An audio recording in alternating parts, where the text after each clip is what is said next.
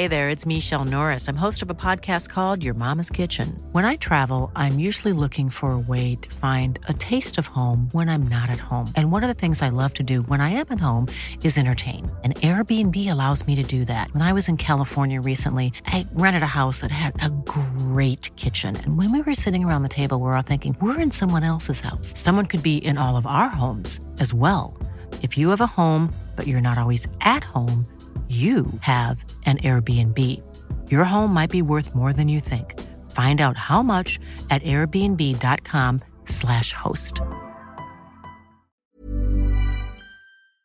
Welcome to Sex Talk with Zibby and Tracey, co hosted by me, Zibby Owens, and Tracey Cox, who is the author of 17 books and an international sex expert.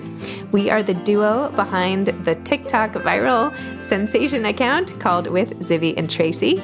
And you should definitely listen to this podcast, in which I ask Tracey three anonymously sourced questions each episode, which you can also enter at www.sextalkwithzibbyandtracy.com and it's sextalk, S E X T O K, to reflect our TikTok viral success. I hope you enjoy. Enter your questions on our website.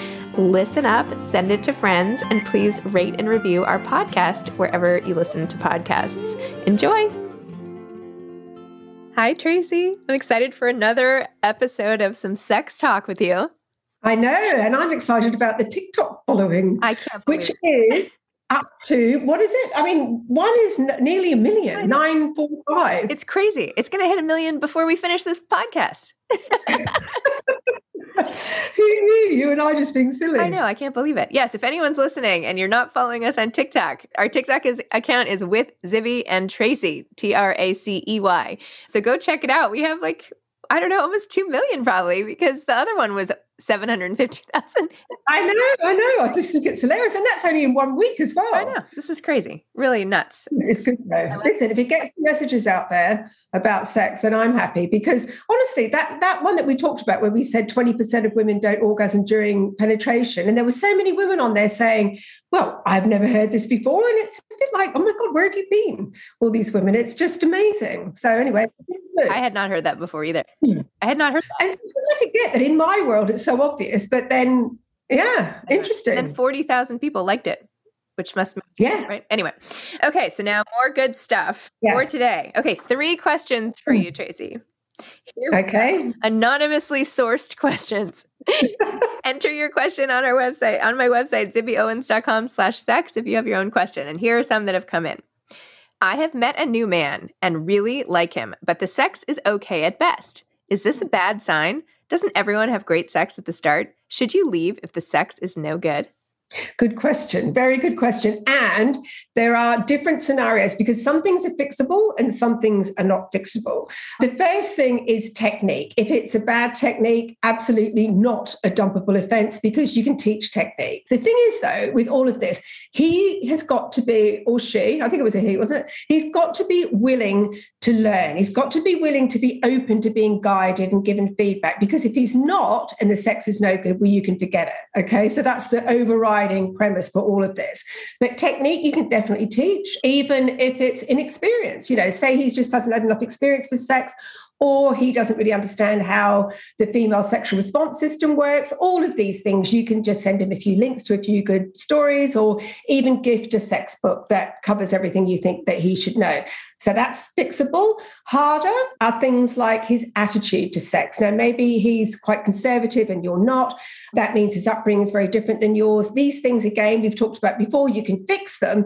But if it's really deeply ingrained, it might mean that he has to get a bit of therapy or whatever. It depends on how much you like the guy. But that, again, can be fixed. Even different sex drives can be fixed. If you've got, you know, you want it more than he does or he wants it more than you do, that can also be fixed. However, as I always stress, if at the beginning you see a big difference between your sexual appetites, your sex drives, you know, the, the sort of sex you like, it helps if you find somebody who actually is a lot like you. But you, you know, you're saying that you really like this guy, so hang in there. There is only one scenario, I think, that is a walk away thing. And that is if somebody's a selfish lover. Now, by a selfish lover, I mean somebody who doesn't care less whether you enjoy yourself, doesn't care less if you have an orgasm or not. I mean, what is the point of working with somebody like that? Because and there's no point in trying to give them feedback because they really don't care. They don't care. They don't want to please you. They don't care less if you have an orgasm. Do you remember those t-shirts that used to be around? Like, how do you give a woman an orgasm? Then underneath in small type it said, "Who cares?" Do you remember those? I do remember that.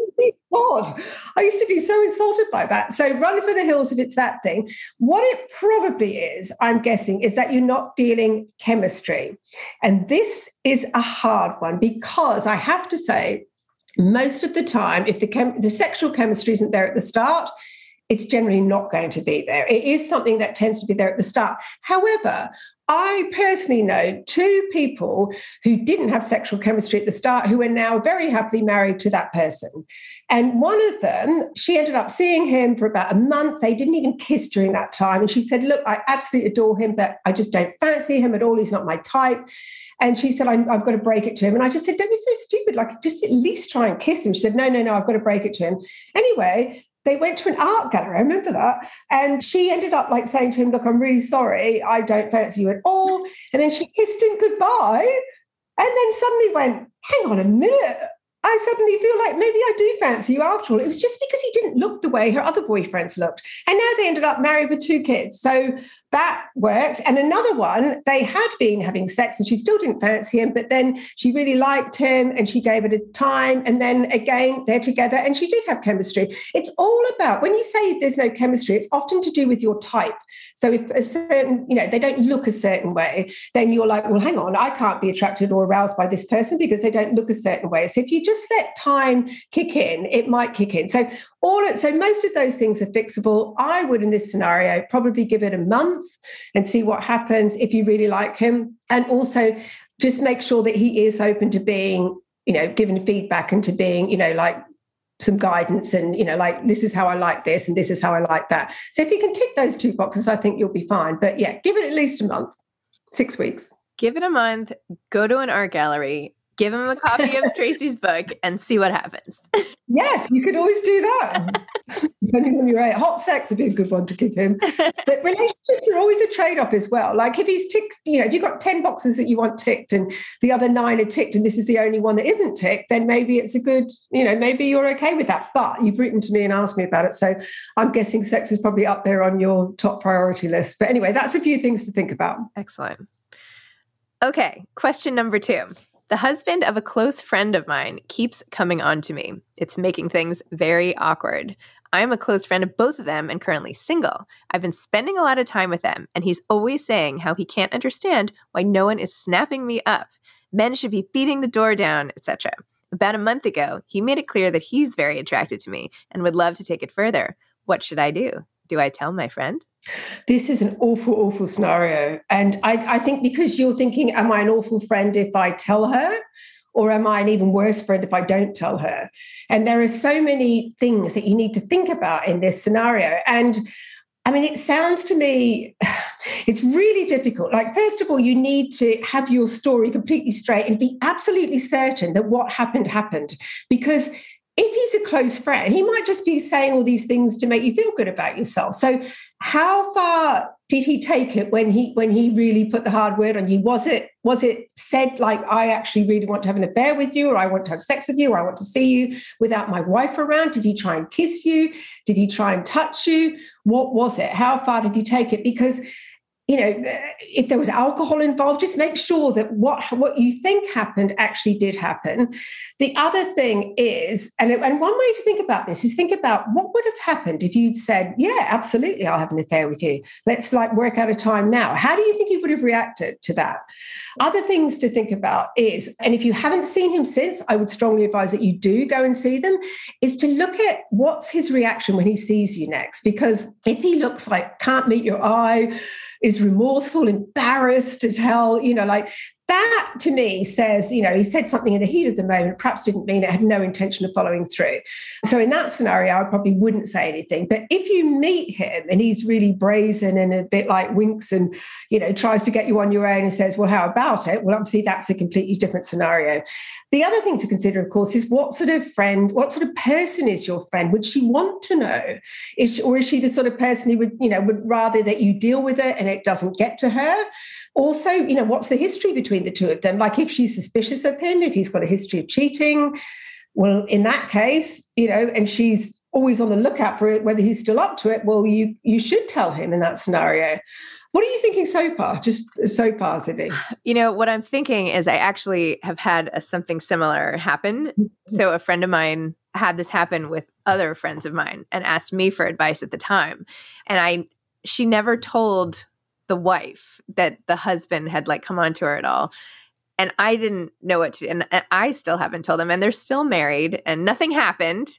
But I always mm-hmm. go back and think, should I have told that wife that like if he's coming on to my friend, he's coming on to a million people, right? I mean, it's probably not the only one. Not necessarily. Really? Not necessarily. Yeah. And the thing is, the thing is also that you risk losing the friendship, don't you? Because that whole shoot the messenger thing is a real thing. I mean, because even if she believes you, every time she sees you, she's going to be reminded of what a crap husband she's got, right? And P.S. And, they weren't even good friends. These are just like acquaintances. Oh. They're like oh. in my, you know, I have like a zillion people I know. So I know them, but they're not like close friends. It's tough. I don't know. I know. It's I, tough. I didn't. Really, I didn't, really tough. I didn't say it. It is really tough. And I mean, he will. I mean, the minute you do something like that, of course, what's so awful about it is that if you tell your best friend that your husband, her husband came onto you, then you are removing both of her trust systems. They're completely taken away from her immediately. So that's an awful thing. And so it's very, very hard decision. Do you know what I did? In, a, in order, well, in my situation, I found out that a, a very we're very close friends with a couple. We were at that time. And I found out because I better not give too much away, but anyway, I found out that there were plenty of rumors that he was cheating on her. And I wasn't sure whether they were true or not. So I thought, right, do I tell her or do I talk to him? Mm. And what I did was I said to him, listen, I've heard rumors that you're cheating. I'm absolutely not going to say anything to your wife. Uh, and I don't actually want to know if they're true or not. But just let me tell you that if I hear any more, I will absolutely be telling your wife. Ooh, that's a good one. I know. And he didn't say anything. He just said, fine, thank you for that. And that was all that was said. And I've never heard anything since. Whoa. Well done. So maybe what this woman should do actually is instead of saying anything to the wife, wait until you have time with the husband on your own and just say, listen, I'm not sure whether you meant what you said the other day or what you did the other day, but I just want to let you know that that was really disrespectful to me. It was disrespectful to your wife and it was disrespectful to your marriage. So I'd really appreciate that that doesn't happen again. And maybe that's the way to go. Actually, the more I think about it, I think that is the way to go. Awkward dinners from then on. Oh, really awkward dinners. Maybe just like don't put on any makeup next time you go over there. You know, wear wear sweatpants and just you know make yourself look as bad as you can. I was just thinking back to when I've been single, and I've got so many couple friends and husbands who used to always make me feel so good and say, "Oh my God, exactly those things." I don't know why you aren't snapped up. You're absolutely gorgeous, and you know they'd say all those things, and maybe maybe you've just taken it the wrong way. I don't know. Yeah. I don't know, but yeah, maybe that's the way to go. Speak to him. Okay. All right, expert. Okay, question number three. I have lots of fantasies and I'm wondering if I should share them with my partner. Our sex life is fine, but it could do with a bit of livening up. What's your take on telling your partner your fantasies? Well, I think fantasies are like a vibrator for the mind. I think we should all fantasize a lot. And I think because there's only so many physical combinations and things you can do with your bodies, but our minds are limitless. And our imaginations are honestly the single most potent engine that drives sexual desire. So everyone should fantasize as much as they possibly can, not feel guilty about it. And, and just, you know, it really is the way to keep your sexual appetite so nice and high. But as for sharing fantasies, I am very dubious about it. And I'll tell you why. It's because there's a myth that lots of people believe that our sexual fantasies are our secret wishes, that if we fantasize about something, it must mean that we want to do it. And this is why, when you confess to your husband that in fact you spent all day Monday having a lovely little fantasy about sleeping with the workmen who are currently fitting your new kitchen, he doesn't immediately go, Well, that's really sexy. And let's have a role play about that next time, honey. He's just going to stomp out the room, get his phone, and sack the poor kitchen fitters for doing, you know, like, so you've got to be really careful about sharing your fantasies. And you've got to think about why you want to share them as well, because they very, very often backfire. So if you do want to do it, the first thing to think about is, Will it make your partner jealous? And this is why I would absolutely never share a fantasy that involves anyone that you mix with in real life or could potentially meet, because then they'll be thinking, well, hang on a minute, you know, all she needs to do is act on this and suddenly that fantasy should come true. So if you want to tell that fantasy, keep the sense of the fantasy and just don't say which person it is that you've been fantasizing about. Also, remember, like, just how out there is the fantasy? And remember that if you've been fantasizing about something for a while, the fantasy becomes diluted. And usually, what we fantasize about are things that are quite shocking because that's what makes us fantasize about them because they're different than what we would normally do in real life.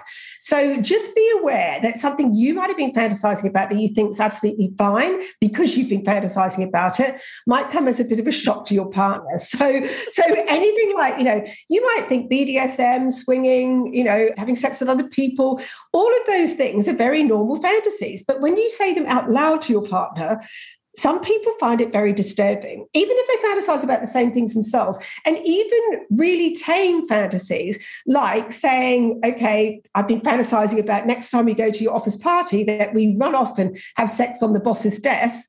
He might think to himself, oh my God, she's thinking of doing that. I'm going to lose my job. like, and be really put off by that. So just be aware of how people take this. And the other crucial thing that I think we have talked about before is before you confess a fantasy, make sure they know why. Say, I'm just doing this as a bit of dirty talk, or I'm just doing this because I think it's funny, or I'm just doing this because I thought it could be great to spice things up and for role play not because I, or if you do want to act it out, I'm telling you this because I actually do want to act it out. Because otherwise, you might, as we've talked about, get an unpleasant surprise and your partner might think that you want to act out something that you don't want to act out. Also, be aware, and there are more people out there like this in the world than I thought, but a lot of extremely jealous people don't actually agree that anyone should have fantasies at all. They will they will get upset about you finding anything arousing that doesn't involve just the two of them. And it might not even be, and I've even had people get upset when somebody said about a fantasy that is with their partner, about their partner, but it's something they haven't done. It's like, well, what's wrong? You know, and so just be warned. I mean, I I think sharing fantasies is very dangerous. You need to tread carefully. And of course, I've said this before, it's another get out clause. So if you do want to share a fantasy, a very sneaky way to do it is to say, I had a dream last night that we were blah, blah, blah, blah, blah, or I was blah, blah, blah, blah, blah. And just see what your partner says. And if they look horrified, don't tell them it's actually a fantasy. and if they don't, you can say, well, I can't help what I dream. It's not, you know, my fault what I dreamt and get out of it that way. Wow. Excellent. Okay. Blame it all on the dreams. Dreams. I played a lot on dreams, and I've noticed my husband does as well. So I reckon if he listens to the podcast, because he's been coming up with some very yes, weird it dreams. It goes both ways. If your if your partner all of a sudden comes to you about all these crazy dreams, maybe yeah maybe oh no but also the other thing is about sharing fantasies is that if you share your fantasies they're going to share their fantasies. And i have forced people in the past and said what's your fantasies? thinking they're going to say oh you doing something really sexy or cool. They never are about you the partner. They're always about something completely different. So yeah be warned about sharing sexual fantasies. Okay what's your sex tip of the week all right, the sex tip is to think of your sex life as a bank account, in that you need to have regular sex. But if you've just come out of a period where you've had loads and loads of sex, it's fine to say no to sex without thinking about it. But you know, if you've just been on that lovely holiday that we're never ever going to get to go on because of lockdown. But if you haven't had sex for ages and you're about to say no, just think about that. You know, just think about that. You know, it's a really nice part of your relationship. There are so many great reasons to have sex. And, you know, before you say no, think about whether the bank balance is nice and healthy. I like that. A few episodes ago, you said something like, you know, if your partner wants to go on a walk, just go on a walk with him because that's what he's in the mood for. It's the same thing. it is, though, isn't it? There's more motivation than desire to have sex. There are other motivations to have sex. And often, particularly with women, desire is responsive so that you might not even feel like sex. And then when you start doing it, you actually do feel like it. I mean, I preface this with, of course, no one should ever have sex with anyone else if they don't want to. But, you know, it can in a long term relationship be a bit of a negotiation. Excellent. All right. Can't wait for next week to talk about more questions coming in. I know we've got some really juicy ones coming in. Actually, we do. I know. I kept forward of really Good. Like, oh, I can't wait for these. okay. All right. Thanks, Tracey. Until next week. Bye. Thanks for listening to Sex Talk with Zibby and Tracey. If you want more from Tracey, she has a column on Moms Don't Have Time to Write on Medium, so check that out too. Thanks again.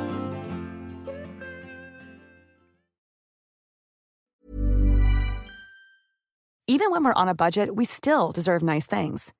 Quince is a place to scoop up stunning high end goods for 50 to 80% less than similar brands. They have buttery soft cashmere sweaters starting at $50, luxurious Italian leather bags, and so much more. Plus, Quince only works with factories that use safe, ethical, and responsible manufacturing. Get the high-end goods you'll love without the high price tag with Quince. Go to quince.com/style for free shipping and 365-day returns.